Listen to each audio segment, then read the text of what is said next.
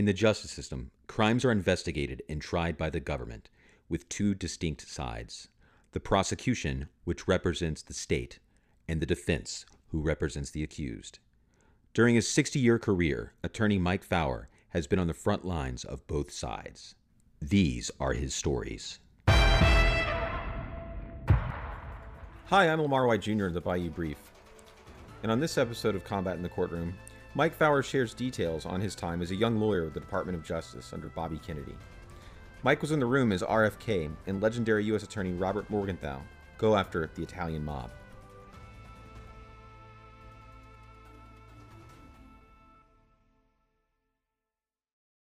Here's a little backstory about Mike.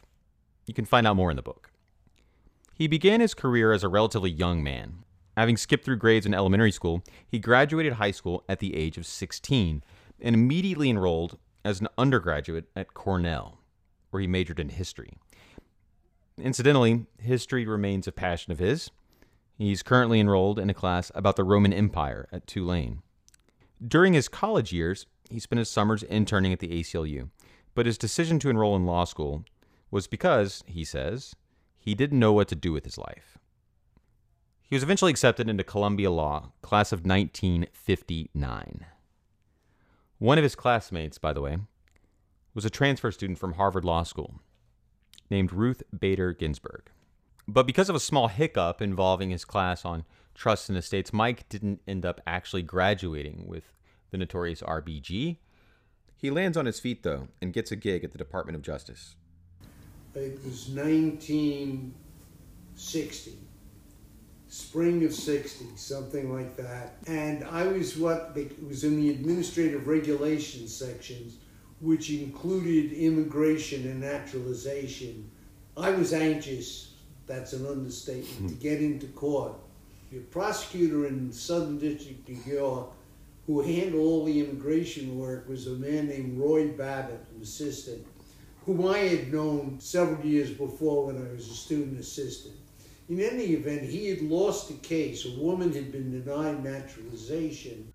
That woman was Mrs. Marie Posusta, an immigrant from Czechoslovakia. Babbitt had successfully argued in district court that by living with her future husband out of wedlock, she was not, according to the statute, of, quote, good moral character. Roy saw the handwriting on the wall, decided, since I had been in touch with him, was nudging him to get me a case to argue a Second Circuit. He sent me this case for the Posusta case, and I read it over, and in my naivety, convinced myself I could win the case. Went up to New York. It was the first time I ever appeared in court, and you're up on, I forget, the 22nd floor of this famed federal courthouse building on Foley Square. And as I recall, I was the second case on the docket. Roy had another immigration case, he was first. When Roy finished arguing his case and I started walking up to the podium for my case, Sterry Waterman got up and disappeared behind the curtain. And out came Learned Hand. And he came out using a walker to take a seat on the panel. Learned Hand is the most quoted lower court judge in U.S. history. At this point in 1960, he's 89 years old and already widely considered one of the finest appeals court judges in the history of the United States. Now, fresh out of law school, Mike Fawer would be arguing his first case before Judge Hand. The, my guess is the panel realized that the issue is good moral character, and Hand had written every major opinion relating to good moral character. Then, for the next 40 minutes, which is much longer than the time normally allotted, Hand and I basically were engaged in a civil discourse about this case and whether or not she had good moral character. I was arguing she did not. Three, four, five months later, maybe less, Hand wrote down an opinion, and he basically said, given all the circumstances, her uh, characters was as good as need be under under the circumstances, and he granted her naturalization. In January of 1961, Judge Hand issued an opinion reversing the district court's denial. Quoting, The statute is not penal. It does not mean to punish for past conduct, but to admit as citizens those who are likely to prove law abiding and useful. Their past is, of course, some index of what is permanent in their makeup, but the test is what they will be if they become citizens. We hold the petitioner was a person of good moral character, as is necessary to become a citizen. Judge Learned Hand would die eight months later, on August 18, 1961. His replacement would be appointed by the new president, Camille Gravel's good friend, John F. Kennedy. That made Mike's new boss, Robert Francis Kennedy. As Attorney General, Bobby Kennedy famously pursued La Cosa Nostra, the notorious Sicilian mafia. Seeing stuff come across my desk relating to immigration, and what came across my desk was a memo which related to Carlos Marcello, who, as you say, was the alleged mafia chief chieftain back in 58, allegedly attended the meeting of all mafia heads nationwide up in Apalachin, New York, but was not caught up there. Uh, but he was under an order of deportation. The problem was they he was probably born in Tunisia, I, Tunis, I believe. The United States tried to deport him to Tunis, but they wouldn't take him. But by the time I'm in the department, Kennedy administration had pressed hard enough to get Italy to agree to take him. Word had gotten back to Marcello of it. When he learned of it, he made arrangements for some cohort to go into the mountains of Guatemala and find a small church where there was a forged birth certificate for Carlos was manufactured. And it was filed in the embassy in Guatemala and it was clearly forged. I wrote a memo saying, hey, you know it's a forgery. How can you deport him based on to a country that you know he wasn't born in? But now they had this phony certificate said he was born in Guatemala. So when he reported as he had to every, let's say, 30 days to the immigration office in New Orleans, they grabbed him, put him on the plane, flew him to Guatemala. Marcello would find his way back to New Orleans within a few weeks. Mike then meets Assistant U.S. Attorney John Sprizzo, who would go on to be a federal judge. I met him at the Department of Justice. He was in the Organized Crime Division. And he had been working on an investigation involving layoff bookmakers.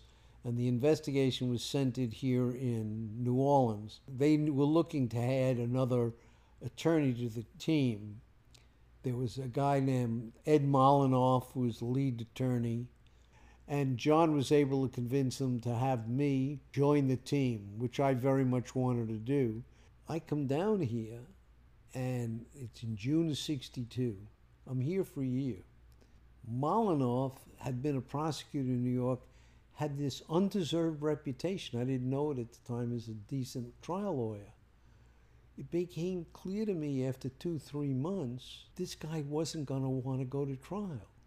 I had to convince John to go up to see Hundley, Bill Hundley, who was the head of organized crime, to say, you got to get rid of this guy. I mean, here's this young, you know, asshole punk, me, telling a guy who's 30 years older than me that he's incompetent. And he was. I mean, we got him kicked off. He came back Somebody else was assigned, a guy named Cunningham, who was a really good lawyer from Texas.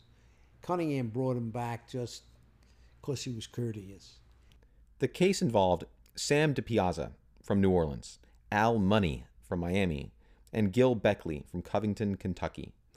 Collectively, they were the largest off track bookmaking operation in the country. And critical to having layoff bookmakers is access to telephones so that they can communicate with one another. If too much betting goes down on one side than the other, lay it off to another bookmaker who might not have that same problem. So they needed lines available, and they in some way found this guy in up around Windsor, Canada, who worked for AT&T to provide long distance telephone service between Covington, Kentucky, where Beckley was, Moans in Florida, Sam DiPiazza in New Orleans, and Nolan in Baton Rouge. these are some of the biggest bookmakers. Sam DiPiazza was bookmaker for Frank Sinatra. When the FBI ran the investigation, they knew that there was this deal that the bookmakers had for free long distance service, but they didn't know where the guy was. So they were wiretapping or eavesdropping on the phone calls and were able to get from little bits of information, such as the weather, you know, how things going. Well, it's raining. So the FBI would then go look where around the country it was raining. And finally, by virtue of these little innocuous clues, figured out where the guy was and was able to pinpoint it. Based on the testimony of the AT&T worker, the U.S. Attorney's Office is able to obtain an indictment on the bookmakers. John and Mike took on the responsibility of helping out their co-counsel, Ed. We used to have to write out the questions for Molinoff to ask. John and I would do it. And we'd put notes at the bottom of the script. If they object for this ground, say this, and you know. So he's there objecting or questioning a witness, uh, some innocuous witness, and one of the attorneys, Jim Gilmartin from uh, Miami, objects. Judge sustains the objection. Asks the question another way he objected. And each time he's sort of following our guideline as to how to handle it. And it, each time he's doing it, he's getting knocked off. Fast judge is sustaining the objection and all of a sudden, Molinoff looks at John and I and says, I'm sunk. John and I went to Tujague's. I can I remember it so well, and basically got drunk laughing about what had happened later that day. The New Orleans Fairgrounds opened in 1838, and since then, people have been betting on horses, a fact that was not really considered in jury selection 130 years later. We worked out of the U.S. Attorney's Office down here, and John and I, particularly me, got very friendly with Jack Cialino, called Jack, his real name was John, uh, was a member of the U.S. Attorney's Office. We had something in common with him. Uh, he liked the horses as much as John and I did. And we just got friendly. We'd go out and have drinks together. And one day he invited John and I to come to dinner at his parents' home. And we go to the home and we have this really great Italian meal. And this is all occurring maybe a few weeks, maybe a month before we would start jury selection. His mother, Stephanie, made this great meal and then spent time showing us pictures of Jack as a kid and that stuff. And when John and I left, thanked Stephanie for the meal, left, we were saying to each other, wouldn't it be great if we could get someone just like Stephanie on our jury? Well, what we didn't know at the time, but we found out later on, is Stephanie during the fairgrounds racing season used to go she had a seat or a box at the track and would brown bag it to the racetrack and then call in bets to her bookie every day of the week Turns out we most likely had people on the jury who were like that, and then all of them were acquitted in the course of the trial, which was inevitable in New Orleans. And luckily, I, John or I had to make the call to Bobby Kennedy to give him the sad news.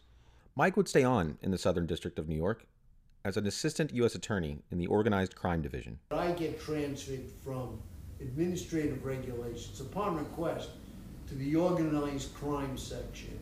And that's about the same time that Bobby Kennedy becomes Attorney General. I was there under Bob Morgenthau. Bob Morgenthau was appointed by John Kennedy in 60. And Bob's father was Henry Morgenthau, Secretary of the Treasury. But Morgenthau had a personal relationship with the Kennedys. So the office even became more independent there was nobody he was afraid to go after. Profile of the defendant never inhibited Bob from prosecuting him. But Bob never took part in any trials. It just not it wasn't his forte. Uh, he doesn't didn't view himself as a trial attorney. He had all these great trial attorneys working for him. The cream of what became the New York Defense Bar for the most part, those that came out of that U.S. Attorney's office. Mike was on the team that Bobby Kennedy fielded to fight La Cosa Nostra. He would travel often to D.C. for meetings with RFK and his right hand man, the Deputy Attorney General, Byron Whizzer White, the 1938 NFL rushing champion and Yale law graduate. But I always remember Whizzer White standing next to the desk of Bobby Kennedy when he would have these meetings of the organized crime section. Bobby Kennedy would be sitting with behind his desk, one foot, you know, one shoe up on the desk, rolled up sleeves, tie askew, asking questions. And Whizzer White would always stand with it, you know, with his hands sort of, his arms crossed. And I think the reason is he had the huge hands. and it was like I, I just, it just sort of stuck with me. He was a big guy, but he had these great hands for a football player. Whizzer White wouldn't be there long. In 1962, he was appointed to the United States Supreme Court by President John F. Kennedy. Mike grew as an attorney in the Organized Crime Division.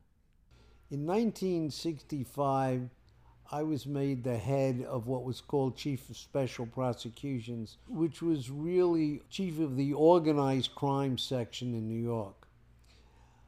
Bob had run successfully a series of cases uh, against different mafia figures. But in the latter part of the 1960s, John Lindsay was mayor. There hadn't been any real scandal surrounding his administration until it was discovered that his water commissioner, James Marcus, had been involved in some way with taking money or being bribed. The case involved one of the heads of the Lucchese crime family, Antonio Tony Ducks Corallo, conspiring to bribe James Marcus, New York City's water commissioner, to award a contract to clean the Jerome Park Reservoir in the Bronx to a man named Henry Fried, with the help of a union official named Daniel Motto. Marcus was a political lightweight. His claim to fame was being married to Lily Lodge, who was of the politically connected Lodge family in Connecticut. Lindsay had made him water commissioner. I don't know that he knew anything about it, but he was a very affable, good looking guy and was also in debt for some stock, you know, in the stock market and he was susceptible to being bribed, and he was to give this contract to Fried's Company Grand. In addition to the testimony of James Marcus, the prosecution would rely on the testimony of an FBI informant, Henry Itkin, who had introduced Marcus to the five families of New York.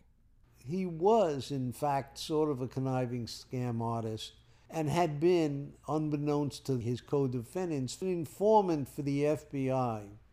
He not only was an informant for the FBI, he told me and told the others who worked on the case with me he was an informant, a confidential informant for the CIA. I didn't believe him for a moment, but nevertheless, just to cover our base, I sent a letter to the chief counsel at CIA for any and all debriefings of Itkin by whoever was handling him during a certain period of time. And about two weeks before trial, I'm in my office, and on my desk is an envelope. Open it up. It's a letter from the Counsel of CIA confirming that Itkin was an informant handled by a guy, Mario Brad, and that he was pissed at the FBI for not helping him in some way with a custody battle involving his stepchildren. And because of his anger at the FBI, he told Mario Brad that if the FBI didn't start helping him, he was going to admit that he entrapped and ensnared the various defendants in our case. It was like a smoking gun. It was horrible. Mike takes the file to the judge in the case and then turns it over to the defense. To Mike's surprise, the defense only made a passing reference to the file at trial. Then, on the third day of the trial, June 6, 1968, Robert F. Kennedy was assassinated in California while campaigning for president. The trial wasn't delayed. But one evening that week, when Bobby Kennedy's body was lying in state at St. Patrick Cathedral, there was a rotation of people who were asked to stand as honor guards. I was one of those, John was one of those. They had these lights, these Klieg lights that were shining down on us. And I remember I was standing opposite Ed Sullivan, who was sweating profusely under the heat. And Daniel Moynihan, who's like six five, six six, was one of the other honor guards at the time I did. I think Bobby's metamorphosis from working for Joe McCarthy to ending up as a fervent civil rights advocate was sincere, and I think had he ever gone the whole way, could have made a difference. The trial proceeds without incident. All three men were convicted, and their convictions were upheld on appeal. Tony Ducks would serve three years in prison before going to become the undisputed boss of the Lucchese crime family. And thus concludes this episode of Combat in the Courtroom. There's more details in Mike's book, From the Bronx to the Bayou, available online at www.bronxtothebayou.com and Amazon in hardcover, paperback, and ebook. If you're in New Orleans, it's available at Octavia Books and Blue Cypress Bookstore. On the next episode, we discuss Mike's defense of Charles Evers, the first African American mayor elected in Mississippi history, on a case involving accusations of political corruption. I'm Lamar White Jr. of the Bayou Brief, and thanks for listening.